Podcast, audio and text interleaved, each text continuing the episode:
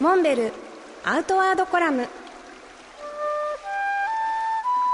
モデルでフィールドナビゲーターの中川きらです。辰野会長よろしくお願いします。よろしくお願いします。先週は発売中の学人5月号。北アルプスのテント場についてお伺いしましたけれどもテント泊の魅力ってどういうところにありますかね？あの何よりね自分一人一人が、えー、自分のペースで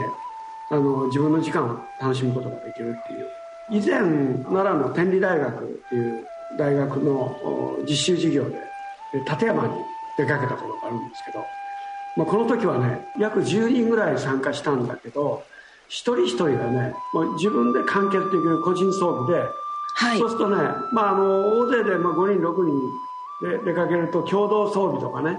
えー、鍋釜を大き一つ大きいのを用意してみたいな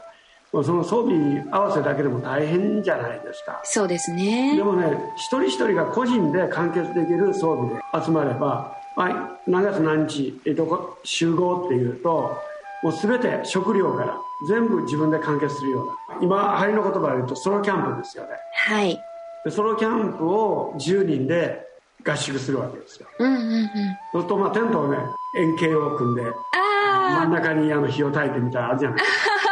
火を囲んでサークル状にこうテントを立てる。はい、うん、それ僕あのササークルキャンプメソッドって勝手にあの名前つけてるんだけど。おメソッドになってますか、えー、でねあのそれぞれテントから顔を出してね会話も楽しめるし食事もできるし、もう眠くなったらあの自分のテントに潜り込んで寝ればいいし。これも最高ですね。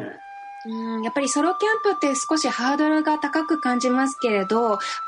人数でソロキャンプっていう形だったらそのハードルもだいぶ下がる気がしますね。あのなんか忘れ装備忘れてきたとかね。それとみんなが助け合ってね、えー、美味しいものがあればみんなでシェアしたい。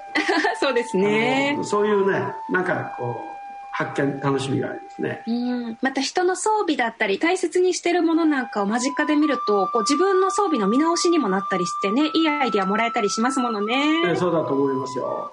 モンベルアウトワードコラム辰野勇と中川明がお送りしました。次回もお楽しみに。